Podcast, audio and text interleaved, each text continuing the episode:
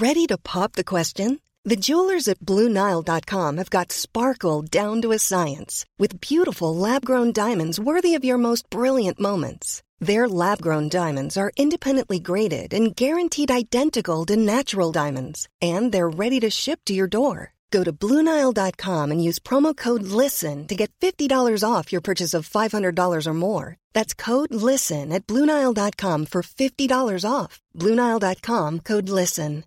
Millions of people have lost weight with personalized plans from Noom, like Evan, who can't stand salads and still lost 50 pounds. Salads, generally, for most people, are the easy button, right? For me, that wasn't an option. I never really was a salad guy. That's just not who I am. But Noom worked for me. Get your personalized plan today at Noom.com. Real Noom user compensated to provide their story. In four weeks, the typical Noom user can expect to lose one to two pounds per week. Individual results may vary.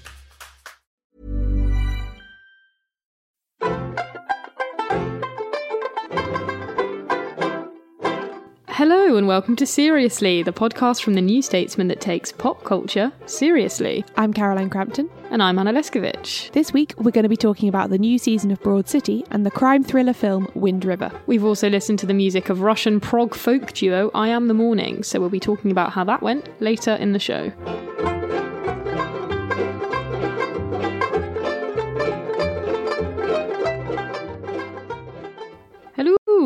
Hello. Welcome back to another episode of Seriously. Normal programming resumes after last week's live episode, which was a first for Seriously, wasn't it, Caroline? It was indeed, and I hope you all enjoyed it as much as we did, both the people who made it to the London Podcast Festival and also those of you who listened via the podcast afterwards.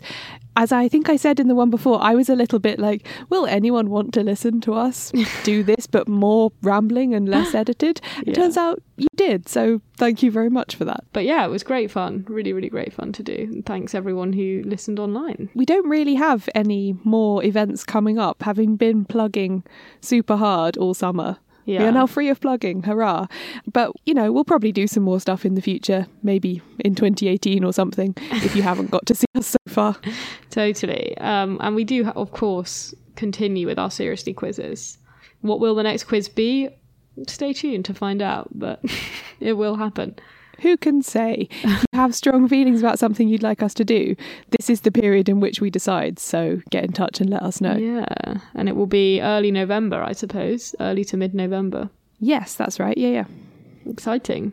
I had a really good email from Jifa, apologies if I'm not saying your name right, who got in touch to share a problematic fave. Oh, it starts all caps Azealia Banks and goes, Hear me out. She's the trashiest of trash humans and racist, misogynist, self hating, homophobic, Islamophobic, etc., etc.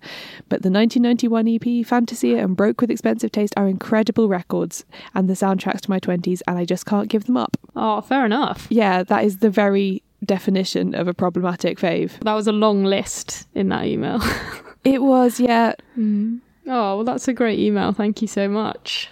The first thing we're going to talk about this week is the fourth season of Broad City, the American comedy series. It's on Comedy Central in the UK, I think in the US as well, actually. And it stars Ilana Glazer and Abbi Jacobson as two best friends who are kind of navigating a struggling millennial creative life in New York City, as cliched as that sounds. So this is series four of Broad City, right? It is. So it's been on almost four years. I think it started in like January of 2014. And they're quite short seasons normally, aren't they? They're kind of like 10 episode seasons. They're not, uh, you know, like a Parks and Rec season or, or an Office season that get into the kind of like 25s. But it's a substantial amount of episodes for a kind of half hour comedy. It's interesting actually that it doesn't have huge numbers of episodes. It's been incredibly influential, both on me, if that doesn't sound really grandiose, but also just on comedy generally. Totally. A bit like in a totally different way how people always cite Fawlty Towers as one of the greatest sitcoms of all time, but there are only 12 episodes of Fawlty Towers ever Yeah. made.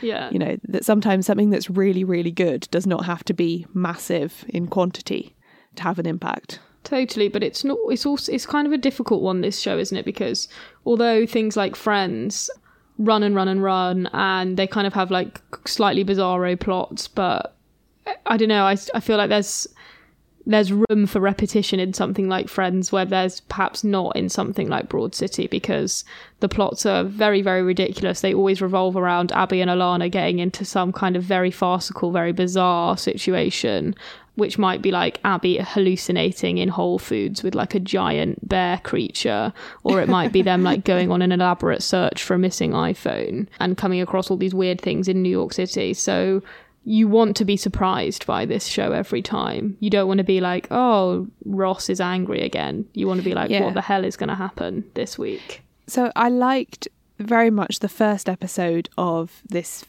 fourth series, which is called Sliding Doors, mm-hmm. which has that kind of I even want to call it like bildungsroman style where we like watch them go on a journey and grow.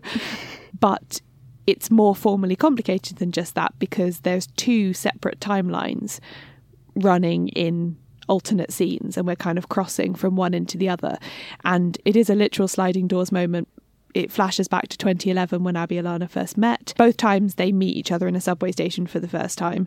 In one of them, they make it onto the train, and in the other version, they don't make it onto the train. And it just unfolds from there each ways as to what happened. I almost don't want to say what happens because it packs a real punch when you're watching it. But yeah, there are twists and turns along the way, let's just say. Totally. And it's kind of like, what if we had hit it off from the beginning and what if we hadn't, sort of. Yeah, exactly. And it's ba- yeah, so it's like a parody of the Gwyneth Paltrow Sliding Doors movie, where like mm. in one scenario she makes it on the train and realizes her husband's a dick, and in another she doesn't. Um, and it's playing with that idea, but in a way that is very Broad City and does still manage to surprise you. I loved that episode. It was fun to kind of go. I mean, sometimes I think when these comedies try to bring in a political element, which they do a little bit in that episode and in another one that I've seen, it can feel a bit much. So there are a couple of moments in that episode because it's set in 2011 where, like, I don't know, someone on the street uh, you realize is saying Donald Trump will be president, but backwards. Yeah, that that made me laugh actually. Oh, really?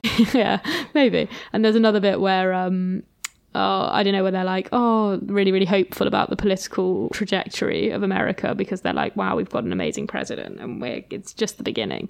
But there are bits that I just really loved about it. I liked the way that they bonded over things. There's a moment where Ilana's like, you know what I've been thinking about lately? And Abbi's like, what? And she's like, why you're not allowed to have eggs after 11 anywhere and she's like oh my god i think about all that, that all the time and it's one of those great relatable broad city friend moments and i also found it really moving that they used this song um, by a duo called cults called, which the song's called go outside and it was massive in 2011 or it was amongst a certain kind of like indie pop circle.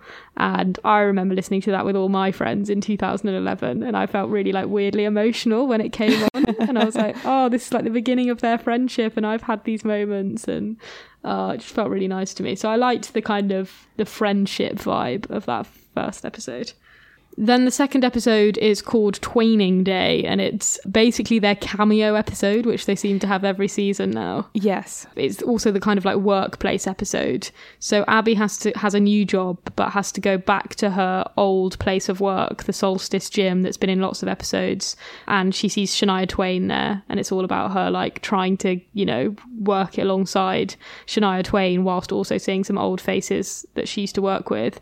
And Ilana gets a new job as a mean waitress in some kind of like almost upmarket Manhattan restaurant and RuPaul of RuPaul's Drag Race, for which there have been contestant cameos in Broad City before. Uh, he's like the maitre d', I guess, and he's he's the one who's in charge of trying to make her work hard and be mean to customers and stuff. For me, again, I feel like once you've had Hillary Clinton on your show, no one else really matches up. You can like see the writing of the episodes around the cameos rather than being like, oh, we could slot this actress into this great plot. It feels a lot more like, okay, we're going to write these famous people who've agreed to be on our show into it in this kind of elaborate way. But I did like that they kept it all in one episode. So it wasn't like we had the RuPaul episode and the Shania Twain episode and blah, blah, blah. Yeah, that does work. Yeah, I wasn't a massive fan of Shania Twain in this. I felt like she very much did the sort of celebrity being in a thing. She did the best she could, I think. Yeah. Which sounds mean, but I don't mean it to sound mean. We've seen some more episodes that haven't aired yet. I've seen one that is very political, and there's a whole plot line around basically Alana having difficulty reaching orgasm since Trump's been elected. And I have said this before on Seriously, I have a problem with any art that references anything current and political, which I know is my, my problem and not the problem of art. But I always find it really on the nose when people start referencing Trump and stuff. And I mean, and that's not like a weird kind of creepy way of me being like, um, things don't need to be political. Like, I don't think this Trump guy is so bad. Like, obviously, I hate Trump as much as the next person, but I just found the way it was done. I don't know. I can never organize my thoughts on this properly, but I just found it a bit unsubtle and a, a bit overdone. Yeah, it was very, it was both those things. It was unsubtle and overdone, but I liked that in this particular case. I think sometimes you get that effect in other shows that try and do this kind of commentary. But I thought the fact that Broad City positioned the political storyline with Ilana the more over the top of the two characters anyway and gave it to her in a kind of semi farcical masturbation storyline Mm, that's true. essentially. I found that really funny. There were lots of things though that I did really like about this new season. I think for me, this is always the case with Broad City. Some of the funniest lines are kind of like weirdly throwaway. Yeah, I know exactly what you mean. I and as a result, I find it quite hard to quote them or find them. Yeah. So there's an episode where because Ilana's got this new waitressing job, she she's got loads of spending money, and she's like getting her nails done in a nail salon, and she says to uh, the person doing her nails, she's like. Listen, I read that terrible New York Times headline about the exploited salon workers, and I want to make sure that you get this money, not the owner. And the person doing her nails, who looks Asian, is like, I am the owner.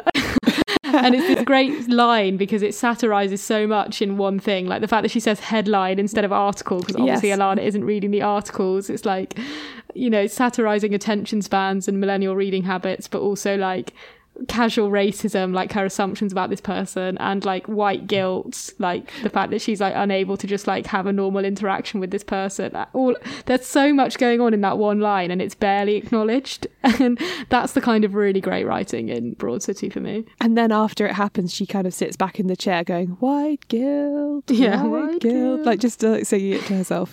Uh, which is a classic better. another classic Ilana kind of thing. And it, there's there's been episodes like that in the earlier seasons. Like there's one where Ilana is like literally she's managed to get some sort of weird belt physically chained to her, and she's sat there talking about like how women in Saudi Arabia practically live in chains, but she's like literally living in chains because she's an idiot. and it's so funny. Yeah, I really like those kinds of things that are more kind of taking the piss out of what the audience of Broad City can sometimes be hmm. a bit like, which yeah, I really, really enjoy. And I have to say, I did wonder with series four of Broad City how much more of it they can make mm-hmm. in the sense that how much more kind of millennial satire can there be. But I was actually pleasantly surprised. I guess maybe because it's the best and it's the original, that actually they don't do capital M, capital S millennial satire No, in the way don't. that that say something like Search Party does a bit more Yeah, totally. It's there almost as like background static or as you say like in that one line but there's no like heavy-handed references to instagram or people wearing pink or any of the things that lesser examples of this format do Totally, and they're real characters. Like they're idiots, and when they fuck up, Yeah. it's it's both relatable and also not considered a comment on like young people because they're they are very specific characters that you've got to know over a long period of time. And when Abbi makes a joke about how much she loves Bed Bath and Beyond, you feel part of that in joke because you've been watching the show so long. It's not just like oh millennials love Bed Bath and Beyond. There's more to it than that. I completely agree. i love how internally referential it is actually like um what was the name of the place that she had to go to collect the parcel in that Yeah, the place. that It's not Staten Island. It's some kind of It's island. on one one of the islands, yeah, and that was that was referenced just really in the the Twaining Day Yeah, episode when yeah. the person rings up who's delivering her parcel to her old office, and he's like, "Well, either you can come pick it up, or I've got to take it to such and such an island. She's like, no, no, I can never go back there. Exactly. It's great. It does reward binge watching, I feel, this show. Totally. And their performances are just so funny. Like, mm-hmm. they're great comic actors, and I love watching them. So I'll keep watching the whole series and many more seasons to come, I'm sure. Yeah, I'll watch as many as they make, basically. Four and three and two and one. one.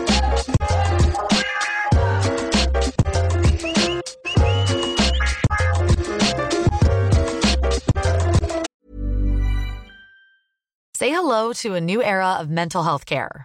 Cerebral is here to help you achieve your mental wellness goals with professional therapy and medication management support. 100% online.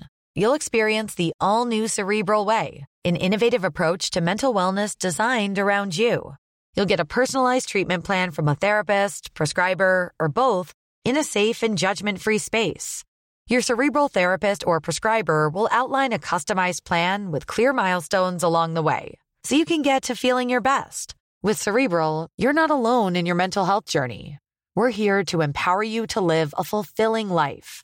So take that first step towards a brighter future and sign up today at cerebral.com slash podcast and use code ACAST to get 15% off your first month. Offer only valid on monthly plans. Other exclusions may apply. Offer ends July 31st, 2024. See site for details. Hey everyone, I've been on the go recently Phoenix, Kansas City, Chicago. If you're like me and have a home but aren't always at home, you have an Airbnb. Hosting your home or a spare room is a very practical side hustle. If you live in a big game town, you can Airbnb your place for fans to stay in. Your home might be worth more than you think. Find out how much at airbnb.com/slash host. Millions of people have lost weight with personalized plans from Noom, like Evan, who can't stand salads and still lost 50 pounds. Salads, generally, for most people, are the easy button, right? For me, that wasn't an option. I never really was a salad guy. That's just not who I am. But Noom worked for me. Get your personalized plan today at Noom.com. Real Noom user compensated to provide their story. In four weeks, the typical Noom user can expect to lose one to two pounds per week. Individual results may vary. Now we're going to talk about Wind River, which is a thriller film set in Wyoming near an Indian reservation from which it takes its title. It's written and directed by Taylor Sheridan and it stars Jeremy Renner as a hunter called Corey who gets involved in a murder case of a woman that he knows. Sheriff's office. I need emergency assistance. What's your location? The Wind River Indian Reservation.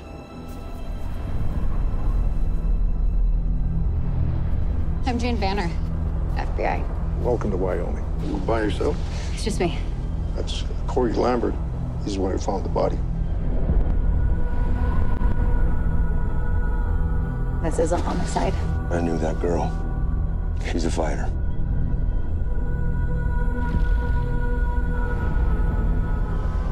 They have six officers to cover an area the size of Rhode Island. Maybe you can help. I only know what the tracks say. What is it that you do again? Hunt predators. So why don't you come hunt one for me then?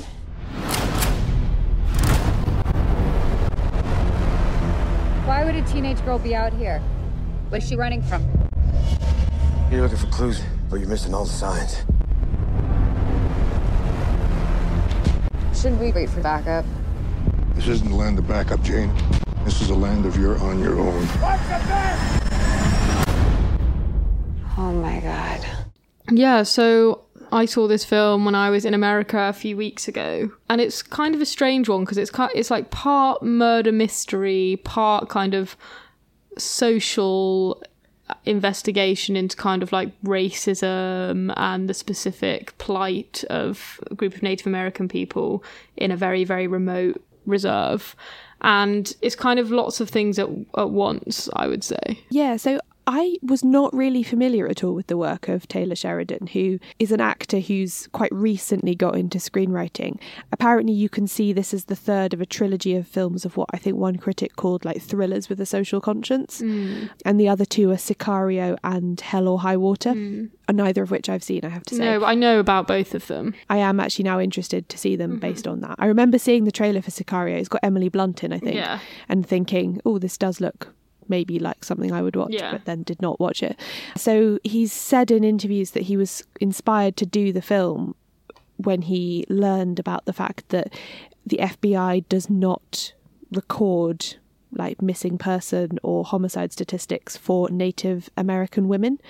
Right. So therefore, no one knows like how many of them are missing, or you know, no one basically no one cares. Yeah, Is- exactly. and that was what kind of prompted him to formulate a story that actually tells you what happened to at least one of them. Right, which is it is a, totally a really terrible situation and something I didn't know about before I saw the movie, and that does come up at the end, doesn't it? Just before the credits Yeah. roll, there is some there's some kind of text that gives you that information. And apparently, that's why at the very beginning it says this is based on real events or something.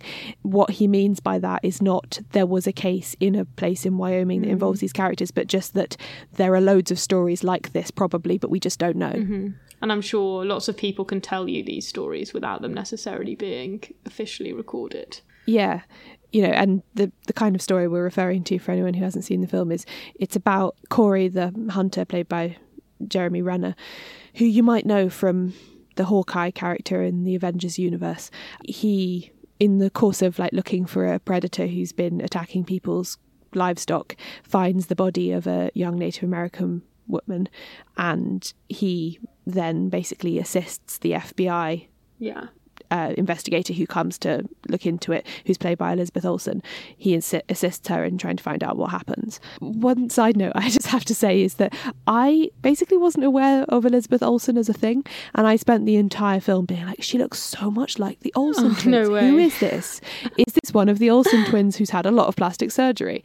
And then I googled it afterwards. I was like, no, it's just their sister. Oh, I did an Ol- uh, Elizabeth Olsen double bill on the day that I saw this. I saw this and then Ingrid Goes West, which we must do on Seriously at some point. Um, Because she's got two films out really close together, yeah, yeah. I we Yeah. literally went into the cinema and came out after seeing two Elizabeth Olsen movies, which was great. But yeah, uh, so, uh, that's that dynamic that you're talking about between the two leads um, in this movie was part of the problem that I had with this movie because I've seen lots of people more qualified than me to speak to this particular issue writing about how the lead hunter character is sort of used as like the white voice to get you into this Yeah. Native American community. I was very conscious of that the whole time. And I was like, for the whole time that he's talking about how important it is that people like respect the reservation and respect the people on it and that, you know, women but that, that whole speech he makes at the end where he's like, you know, women survive because they're strong and all this kind of stuff. I was like, why are you saying this? Hmm. There's- Why couldn't any of the female characters in this have said this? Yeah, and no, none of the Native American women are, are really given a voice in this movie in this movie at all. Mm. Even the ones that are kind of like main characters are for Yeah. All kinds of reasons not actually voicing what's happened to them or what's happened to their family or anything. And also there are a few lines. This is our one of our pet hates on seriously is when male writers get women to say things like, "Hey, I'm not just a stereotype," and there are a Yep. couple of lines in this that are that verge on that territory, which are like, you know, Native American characters saying to these white people, like, "You don't understand our culture," and it's like, cool, but uh, neither do we, the audience, because we're not given that perspective.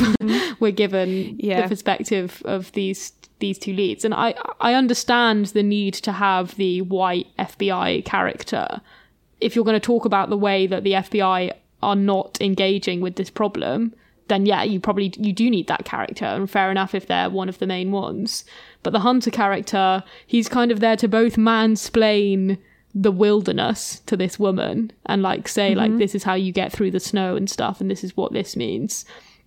But also in doing that, silence the voices of other people who really know the land that they're on really well and like know um, the specifics of the relationships in the community that might lead to a woman's death all this kind of stuff he he both speaks over the native American characters and speaks down to the women characters. So you're a bit like, I don't Yeah. like this this dynamic at all.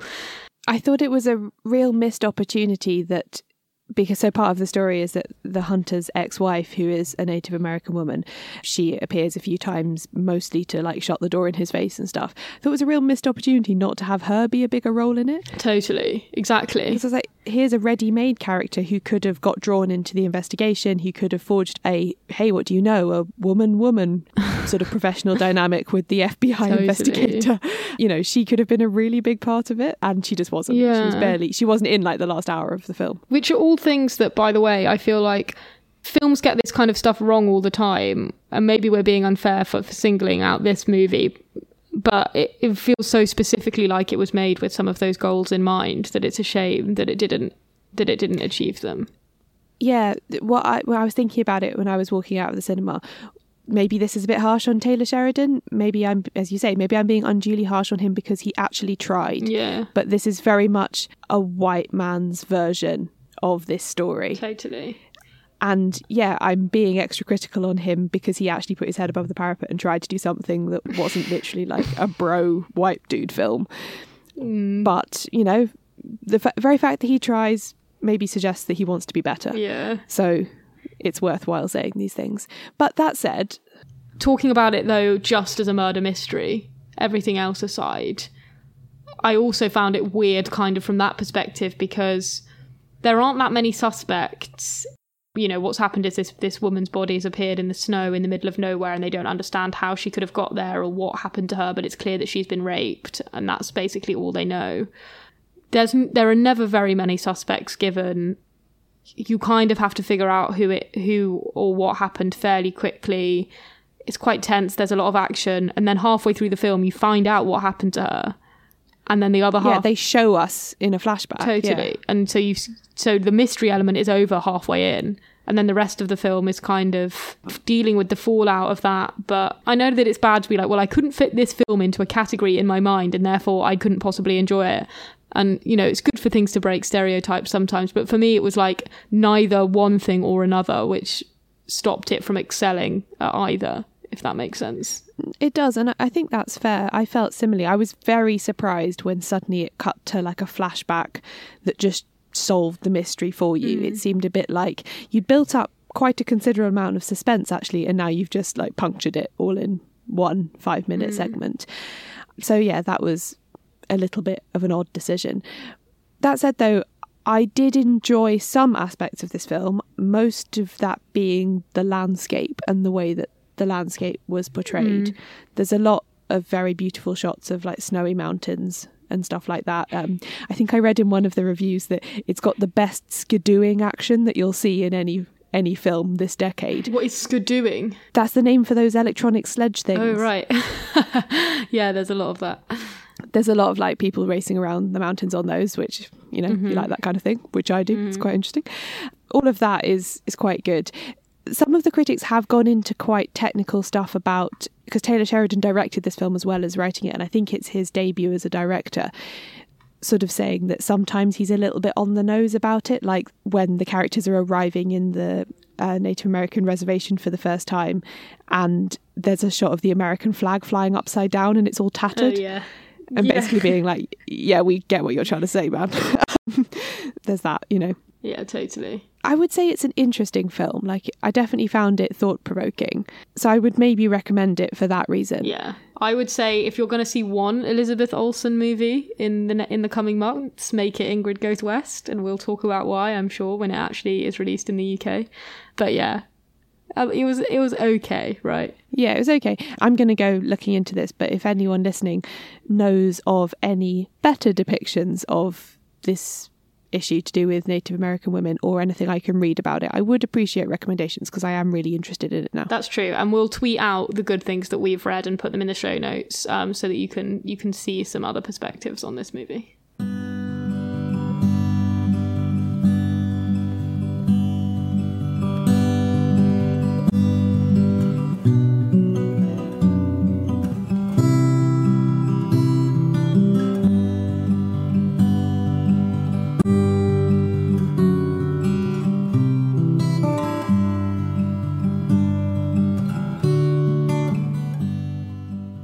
So last week, Theodore got in touch with a recommend for us, what he called a rather lovely piece of work by a Russian duo called I Am the Morning.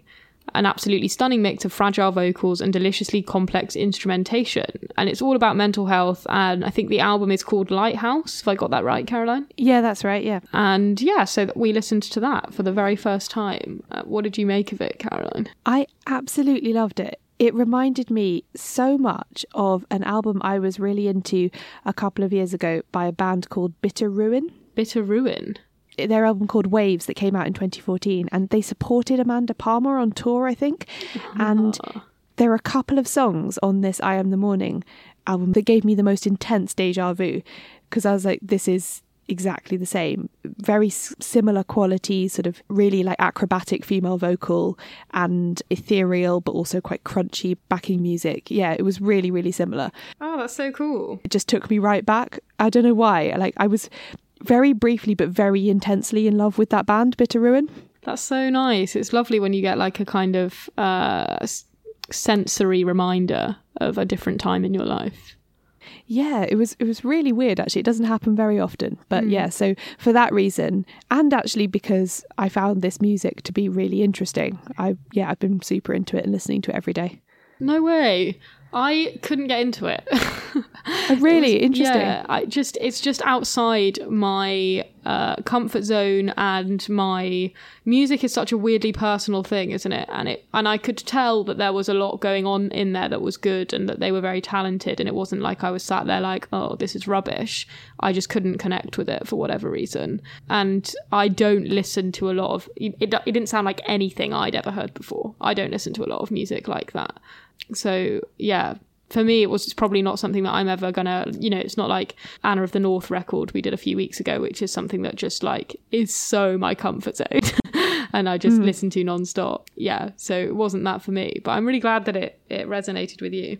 Yeah, it really did. And I can't really precisely explain why. I think I always respond quite well to anytime I listen to something where I'm like, wow, that is good technical singing. And this this is really, really impressive singing. Hmm. But also, I don't know, it just has a It feels more classical and traditional that kind of Yeah. that kind of vocal, which you know more about Yeah. than I do. it it is definitely shading into that side, which feeds into the little bit I've been able to read about this band. They they are sort of, I think, what we'd call here a classical crossover act, mm-hmm. in that they call themselves like progressive chamber music, in that they take some things from the progressive rock scene and other things from like, you know. Classical chamber music. Um, they haven't, as far as I can tell, really had a proper release here or if they have, they certainly haven't been reviewed very widely or anything. I could only really find reviews on sort of um, like specialist websites that review a lot of progressive rock, that kind of thing. Totally. So yeah, they haven't really hit the mainstream, but in one sense that's good because it means you can listen to all their music for free on Bandcamp. Yeah. We did have an email from someone called Florence who got in touch because they were just so pleased to hear that we were going to do I Am the Morning. And it's an interesting email, so I'll read it. So Florence said, There's a growing band of women musicians on the prog scene that deserve a bit more attention from other music fans who like something a bit unusual. One of my favourites at the moment are a London trio called Beatrix Players. She's put amazingly, they just won Best New Band in the Prog Awards. Traditionally, it's a very male scene, so to win a reader's poll as a fairly unknown band is a pretty fantastic achievement. Their album Magnified is gorgeous, so if you're checking out I Am the Morning, then do give them a listen too. So I don't know, I just thought it was interesting to hear a bit more about a music scene that I just don't know anything about. And she ends her email with more prog on seriously please and I'm like no but uh, but thanks Florence. Uh, that is is interesting. We'll have to see how that goes. Yeah, I, I will check out that um, magnified album that she rec- uh, she recommends. That does sound like something I would also like. In that it, she later on in the email she says um, the influence of the Brontes and figures from history like Margaret of Anjou play a big part. So yes, I'm interested in that. totally yeah and that was the element of this record that appealed to me theo said you know there's um sylvia plath in there and lots of mental health stuff in there which did really interest me but the thing with music is even if all that stuff hits the right notes with you if the music doesn't for want of a better pun Yeah. uh, it just doesn't Okay, well, um, a partially successful foray into prog then. It's quite fun when we have one, the, one of the rare occasions where one of us likes something and the other one doesn't. That almost never happens, Yeah. seriously. So thanks for making that happen, Theo. Yeah, that's true. So what about next week, Caroline? I feel like it's your turn to recommend me something. What's it going to be? Yeah, so I've been wanting to recommend you this for ages, but then we, you know, we've been doing like stupid AMA episodes and live episodes and stuff, so we haven't been keeping up with the regular schedule. So it's this podcast called Dissect that I am completely obsessed with. I have I've written a whole column about it already, and I'm still just like physically pressing it if you can do that with a podcast on every single person I meet.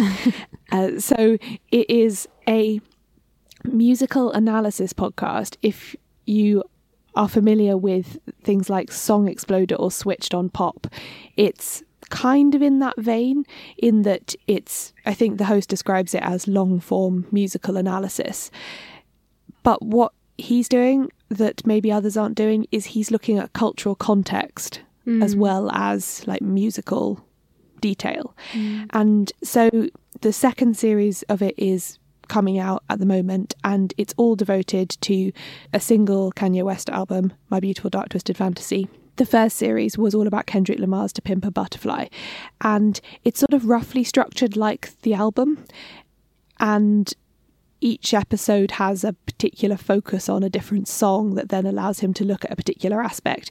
Basically, it's amazingly well made and well written. Yeah. And I think um, I think somewhere on his Patreon he says that each episode takes him like twenty or more hours from sort of genesis to final product, which is incredible.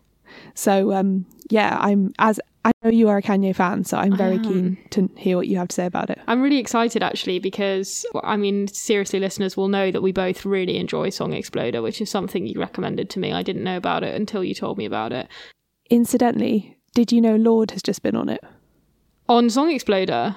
Yes. Oh, which song? Sober. Oh, great. Yeah, I don't think I've like pressed download on a podcast so fast in a very long time. Okay, I can't wait for that. That's so exciting. Yeah, I just really am excited for this particular recommend because, yeah, you've been always really good on recommending good podcasts to me. And as you say, I'm really interested in Kanye West. And I think he is someone who lends himself really well to long form discussion. And uh, he's just a, he's a rich text, that Kanye West, isn't he? So, yeah, that, actually, that is what, having listened to what I have of it, that is what emerges from it is that after you've listened to this, not that you would anyway, but if anyone listens to this, there is no way they could ever like write off Kanye as like shallow or not Totally. a serious musician ever again, you know? oh, I'm so excited. Thank you. Well, we'll return to it next week.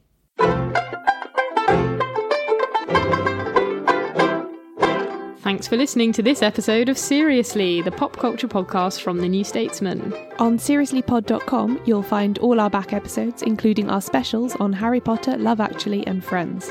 We're also available many other places on the internet, including on Twitter, Facebook, and Tumblr. We're Seriously Pod on all of them. We love getting your recommendations for things we should feature on the show or just hearing your thoughts on what we've already discussed. Get in touch on social media or email us on seriouslypod at gmail.com. If you really enjoyed this episode, why not go to iTunes and give it a rating and a review? It helps other people to find the show. And if you feel strongly that more pop culture needs to be taken seriously, spread the word and tell your friends and family about the podcast.